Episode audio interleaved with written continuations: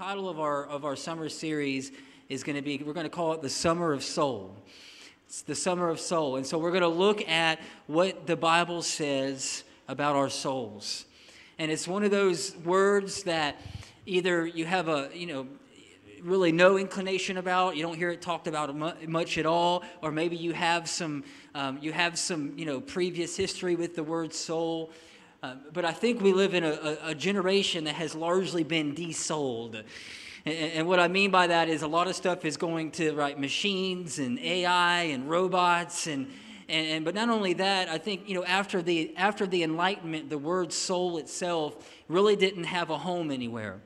You know, so you know there, there's large you know in the, in the medical world, it's kind of theory, and then in the psychology world, it's kind of theory.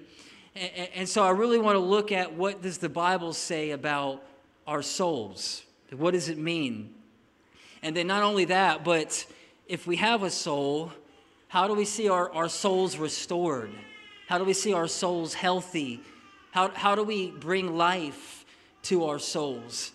And so the soul is, is like, it's a really complicated subject. It's hard to define it. Um, you know, I think it's one of those things in our life that it's invisible right? I can define your body. I can even define your personality and your character because it's something I can see and experience. But, but the soul is hard to define. The soul is this invisible part of every human being that, that really I think is at the heart of who we are. It's our, it's our core. And what I love about the Bible is it talks a lot about the soul. So, but maybe you've never put a, a definition to, to your soul, or maybe you can't define it but you've said something like this this job is, is sucking the life out of my soul. Anybody right? Have you said that before? Uh, have you felt it before?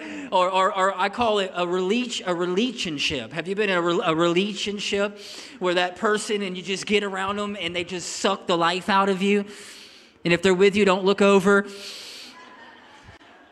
And you can't explain it. You just know when you're around that person something leaves you you, you're depleted. And then the opposite is true. There's people in your life that, that you, you, when you're around them, you feel energized. You feel encouraged. It, it lifts up your soul. Or, or places.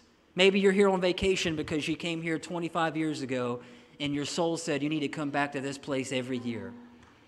It did something for you, right?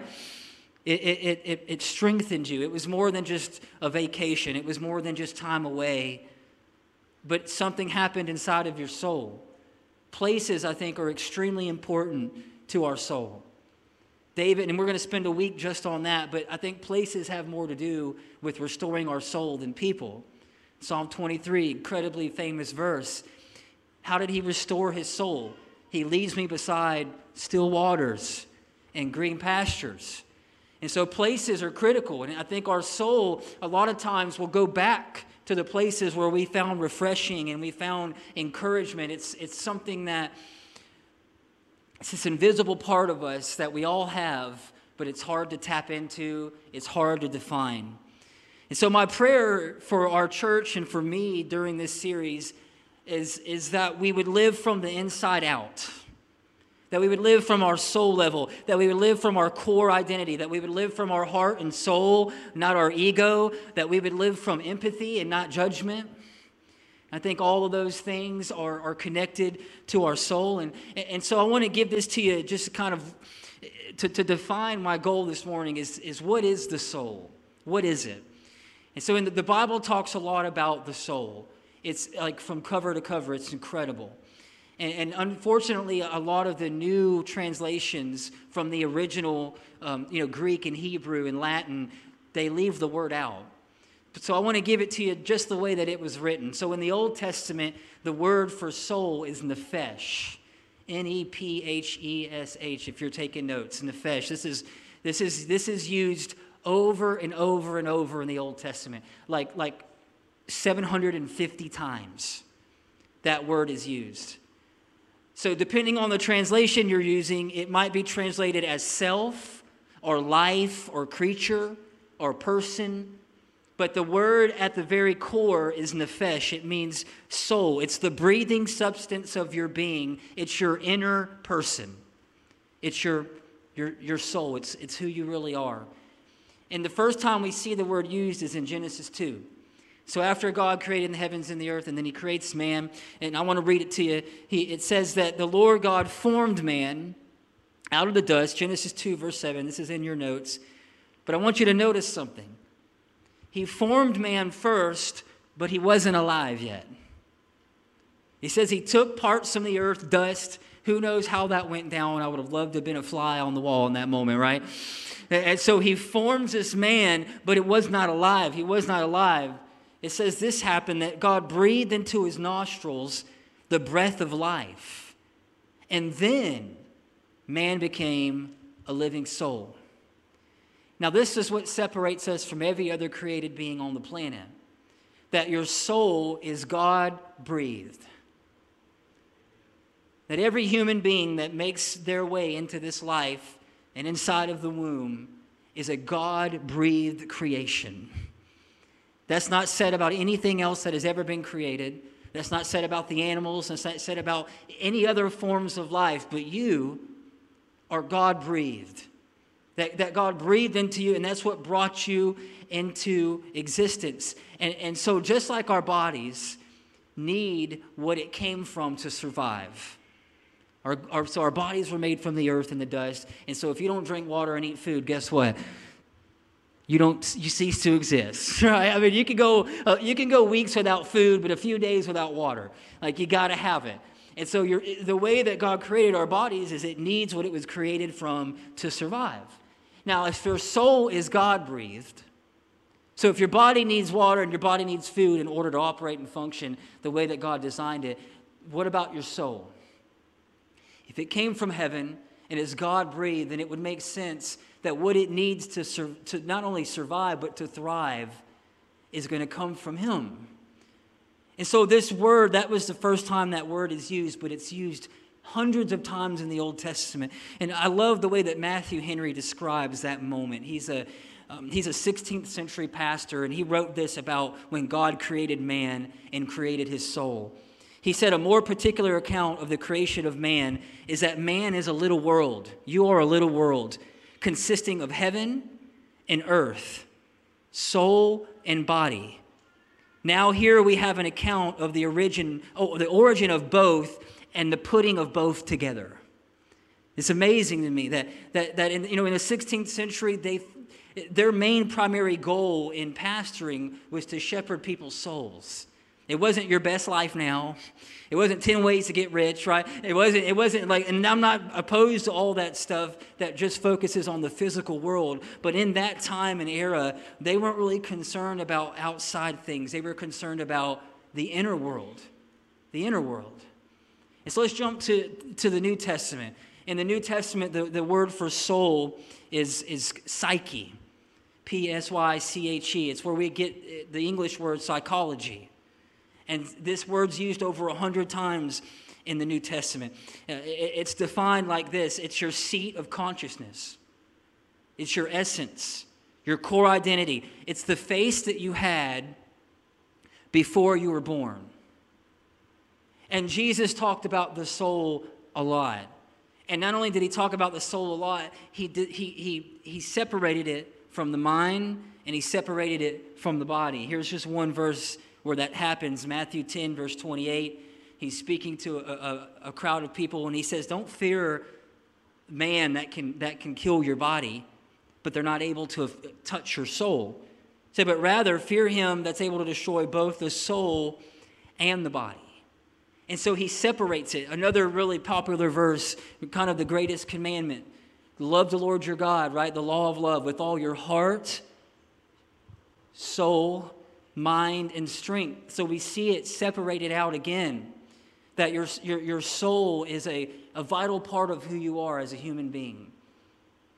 And so as we jump into this, one of the, the first things I really want us to see is that our soul came from God and our bodies, right? Our bodies were, were a lot of what we've experienced in our physical body came from our, our parents. So, so your parents conceived your body, God conceived your soul. And if you've ever raised a child, you, you, have probably said this before. I, I, say it, I feel like every other day right now. Uh, we have a six year old. is he will say something or her, he will do something, and I'll just look at my wife and say, Where did that come from? Anybody? Like, like, like all the time. You know what I mean? Like, I mean, I, I know where some things come from. Like, he ran up to me and said, Hey, Dad, look, I can burp and fart at the same time. I was like, I gave him that. You know what I'm saying? But, but it's like the, there's just things that he can do that are just encoded. I'm sorry, y'all. I'm just being real with you. Uh, the good stuff I know he got from his from my wife, but um, his mom. But but there's there's things beyond that that he just that he just knew. That was a poor illustration, I think there, but. Um, anyways, it, it, I think we, we know this about children that they're, they're, they have like divinity encoded in their DNA. They're created in the image of God. No matter how good of a father or mother we are, there are things in our, in our children that God put there. Last week, after, after our Father's Day service, I was talking to a, a man that I really respect that's got some incredible children that he's raised, and he, he was talking with me, and he said, I tell folks when they ask me, How did you raise your kids to, to grow up and, you know, like they're you know they're not in jail which is good and you know no, but but they're they're great they're great they're they're great adults right they're and he says, I tell people I didn't raise my kids, God raised my kids. I just kept them like as safe as I could. You know what I mean? I just tried to keep them out of the road. And, and, and but there was just things inside of them that, that we know we didn't put there. And so this, this puts a whole new spin on incarnation. We talk about that usually just during Christmas, where we talk about the, the Son of God that came down and his, his father was God and he was born of a virgin. But if we look at children that way, that every, every child is valuable. Why? Not only because of what they offer the world, not only because they're a human being, but they're created in the image of a creative God. And you cannot say that about any other type of life, and you can't say that about any other type of, of anything that exists besides the human being that they're created in the image. They have divinity encoded on their DNA. That it's like the oak is in the acorn. And everything they need, they're born with. And as they grow and develop, it's amazing what comes out of children and what is inside of them. It, they're, just because they're created in His image. A couple years ago, the end of, about the end of 2020, um, we, we purchased a, an old, old house out in the middle of nowhere that was pretty much dilapidated. It was falling apart. Um, it was like, it's just a little cottage. It was actually an old house that was on Palafox Street. It was built in the 50s. And, and this, um, uh, the lady that owned it at the time, she had it moved on a trailer out into the middle of the sticks, almost to Alabama, and, and placed on blocks. And and, um, and, so this house eh, back then when they built houses they were they were, they were beautiful right? Like it was all heart pine. And so the ceilings are look like this these ceilings tongue and groove. And and so we started tearing the house down to the bones to remodel to you know get some of the old stuff out of it and as we were going we, we noticed that there were these incredibly beautiful heart pine wood floors and they were covered with like laminate. okay? And, and, and, then not only that, when, when I, I pulled the laminate off, I, had to, I rented a sander, a big old circle like floor sander, and as I sanded these floors down, not only had they been covered with laminate, they were covered with paint, like multiple colors of paint. And, and then all kinds of other stuff as, as I was sanding it down to get to the, the, the original intent of the designer of the home. You know, I, I think our lives and your life is exactly the same. So we come into this world pure and blameless and, and, and just exactly the way that God has designed us to be. And what happens is, as soon as you're born, people start putting labels on you immediately, right? You get a last name, so there's a label. You get a first name. They start running all these tests on you to make sure that you're not this or this or that or that. And so if you are, you get labeled. And as you get into elementary school, then you start getting labeled even more. If you can't pay attention, they'll say you're ADHD or, or, or, or, and then you start getting categorized if you're smart or you know average or you get compared to everyone else. And so the, the moment that you make your debut into this world, you start getting all these labels thrown on you. And I think what happens the longer that we live, we start finding our identity in the labels. We get lost in the labels. So you meet a stranger at the airport, you say, Hey, I'm, you know, so and so. What do you do? Oh, my identity is I'm a, I'm a pastor. I never tell people that. Number one, ever. Like, like I, I will not do it. just because I want, most people have a negative connection to a church or a pastor. So I'm like, I'm in HR. I'm in human, human resources. That's what I, that's what I do. And, and, and, but, but think about it. You're at the airport, you're on a plane next to somebody, they start asking you what you do, you start giving them labels. Telling them where you're from, telling them what you do, then you start giving them other labels about where you went to school. And we connect our identity to all of these labels that are outside of us. But the real you has nothing to do with those labels.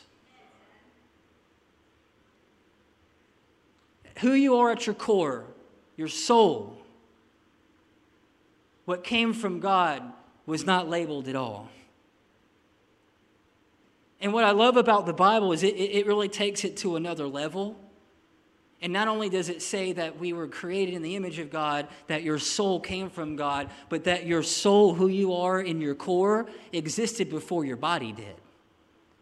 That before you were conscious, before you had a brain, you had a soul. Think about that for a second. Before you had a body and you got wrapped in flesh and you were knit together in your mother's womb, and then, and then all these labels start hitting you as you grow up. Before all of that happens, you existed with God. Jeremiah chapter 1, verse 5. Before I shaped you in the womb, I knew all about you. Before you saw the light of day, I had holy plans for you. And so there was a you that existed before the you that exists. And that is where the Spirit of God does his work. That is where we want to get to over the next couple of weeks is that soul level experience where I, you know the labels are great and they work for a while but when god speaks to us oftentimes he speaks directly into our heart and soul. And he will speak things into our life that don't make sense because the labels don't line up. God called me to preach but i flunked out of public speaking y'all at a community college okay not Harvard, not, eh, you know, not, not a community college. And, and so when I felt God calling me to do this, it didn't line up with the labels and what I was experiencing, but I kept listening. I kept walking and, and that, that deep soul level, what I felt God was saying to me, and I didn't listen to the labels. I didn't listen to the pastors that told me, hey, if you can do anything else, you should do that. My first, the first time I spoke, it was terrible. It was so bad. My first sermon was like 12 minutes and 38 seconds. Anyways. But sometimes God will call you to do things and He will speak things into your life that don't make a bit of sense.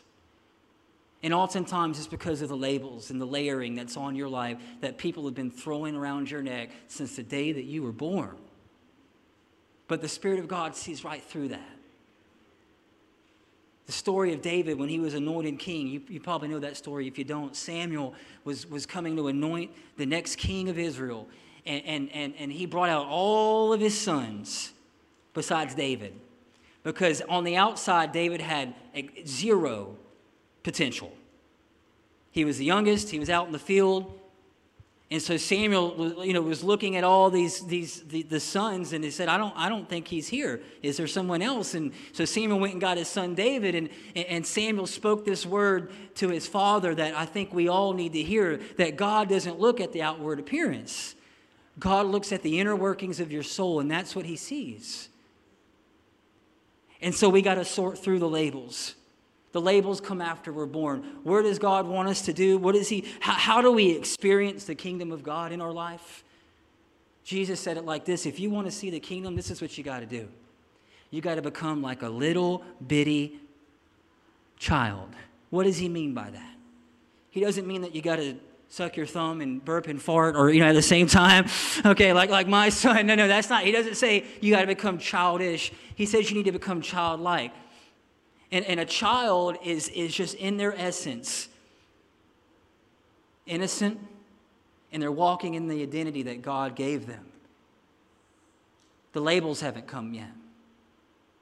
And so the original you is the best version of you. The original you, the you that God created in your mother's womb, the, the, the, the, the innocent you, the child version of you. And it's crazy how we live, that, that we, we kind of start living backwards to get to that point, to get to that place of innocence and that place of faith, and to sort through all the labels. And so the soul is not a what, it's not an it, it's not a thing the soul is a who. When we talk about our soul, we're talking about who we are as, as you're the deepest level of who you are. Outside of what happened to you, outside of what you do as a career, outside of how much stuff that you've accumulated or how much stuff that you don't have. Oftentimes we put value on people based on that. But God says, no, no. At the heart, your value is an unseen part of you, it's your soul. So, how do we live from that place? It's hard. I don't know. I think the Bible talks a lot about the soul. It talks about things that are good for the soul, it, it talks about things that are toxic for the soul. It talks about spaces and places that restore the soul, different things that we can do that we're going to look at over the next few weeks. But the biggest thing that I, I hope that you see and feel right now in this moment is, is that beyond this shell of a body that you have, on the inside of you is something very precious. It's your soul, it's the real you. It's who God created you to be. And, and within that soul, it's, it's according to uh, D- Dallas Willard and thinkers that were, are way smarter than me, it's what's running your body right now. Like medical research can't even define where does consciousness come from. There, that still boggles like the smartest doctors in the world. Where does consciousness come from? Is it your brain? Is it your heart? Like, you know, is it where does consciousness come from? The thinkers, the great thinkers of old, and even the theologians and the saints of old believed that your consciousness is seated in your soul. And it's your soul that's running your life. And so, what's good for your soul is good for your body. What's good for your soul is good for the relationships in your life. What's good for your soul is good for every single part of who you are. Dallas Willard said it like this What's running your life at any given moment is your soul, not external circumstances, not your thoughts or your intentions or your feelings, but your soul.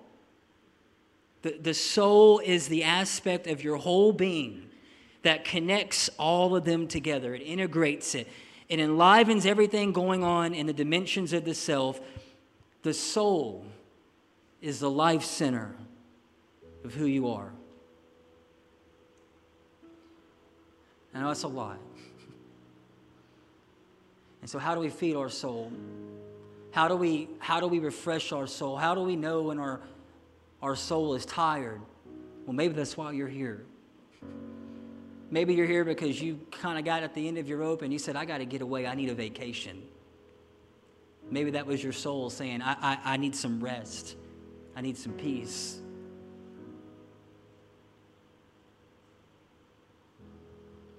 But there's this little verse tucked away in 3 John, and I want to share it with you, and then we're going to pray. And it's a little bitty book, kind of at the end of the Bible, and I, have never really heard it preached out of 3 John chapter 1 verse 2. It says, "Beloved, I pray that all may go well with you, that you may be in good health as it goes well with your soul." And I love that verse. Some versions say that, that it would, I want you to prosper. I want your outside world to prosper as your inside world prospers. And I think what I, I, have a PhD in, in this, trying to fix the outside world, thinking that it's going to make my inside world better.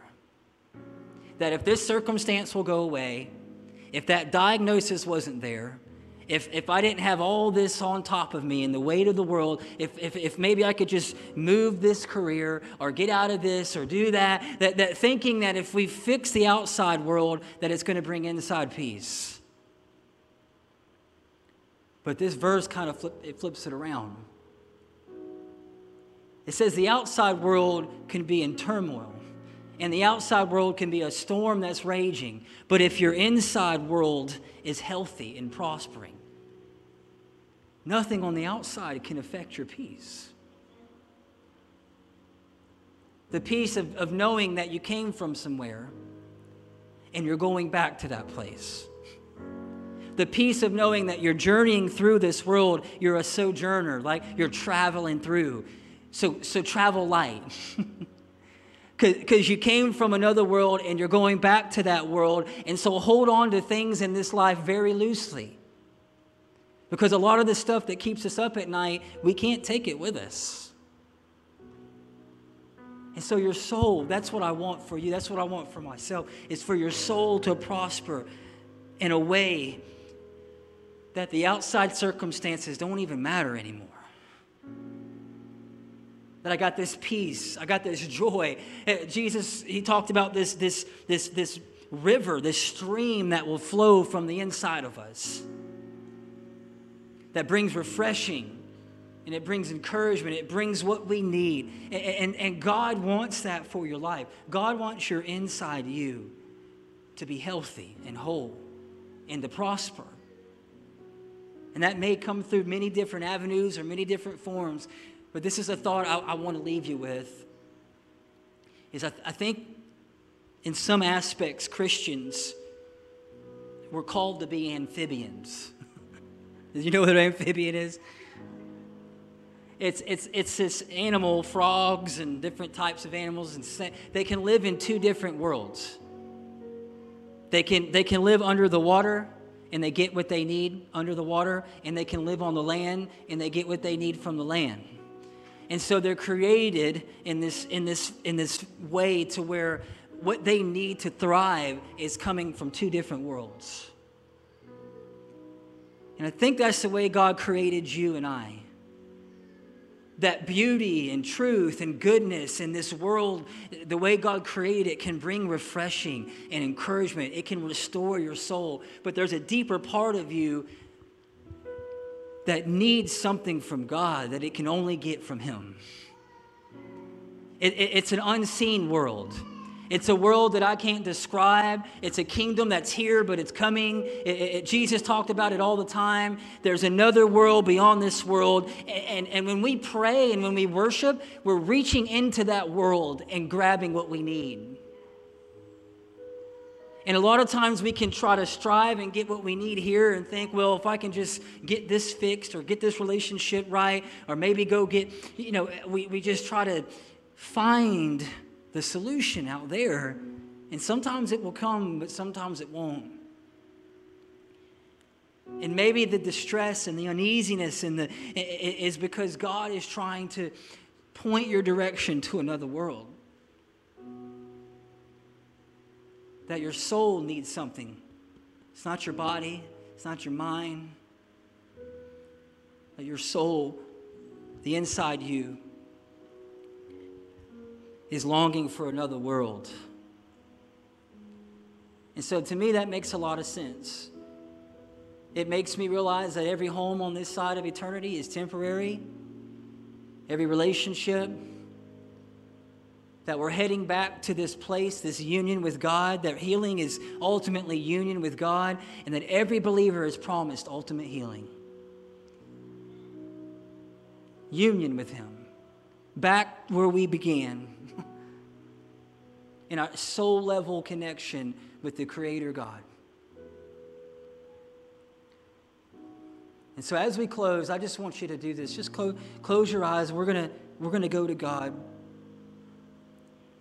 And I want you to ask this question, however you want to ask God, Holy Spirit, Jesus, God, what is what does my soul need? What does my soul need?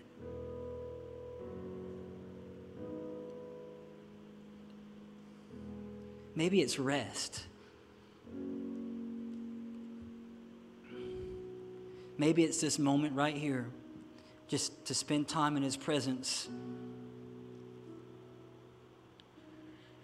What does my soul need? Over and over and over, we hear David write this in the Psalms My soul cries out. My soul is vexed within me. He, he would speak to his soul in the third person. Lord, what does my soul need? Listen for the Holy Spirit to speak because I believe he will. It may be reconciliation, there may be a relationship that needs to be reconciled, it, it may be a place. God may speak to you and say, I want you to go back to that place where you heard my voice the first time.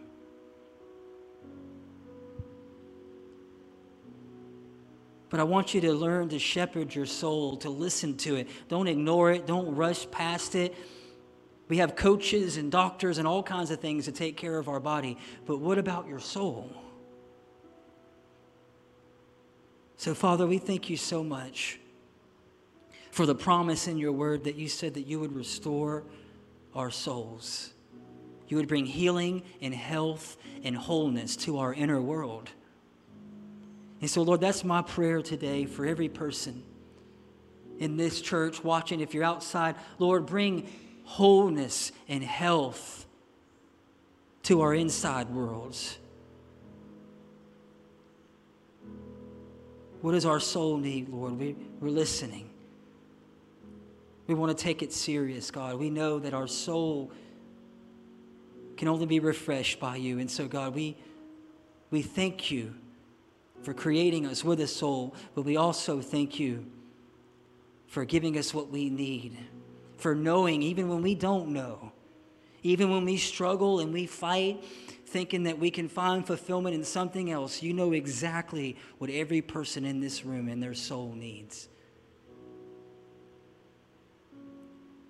And so, God, we come to you. And we thank you. In Jesus' name. Everybody said, Amen.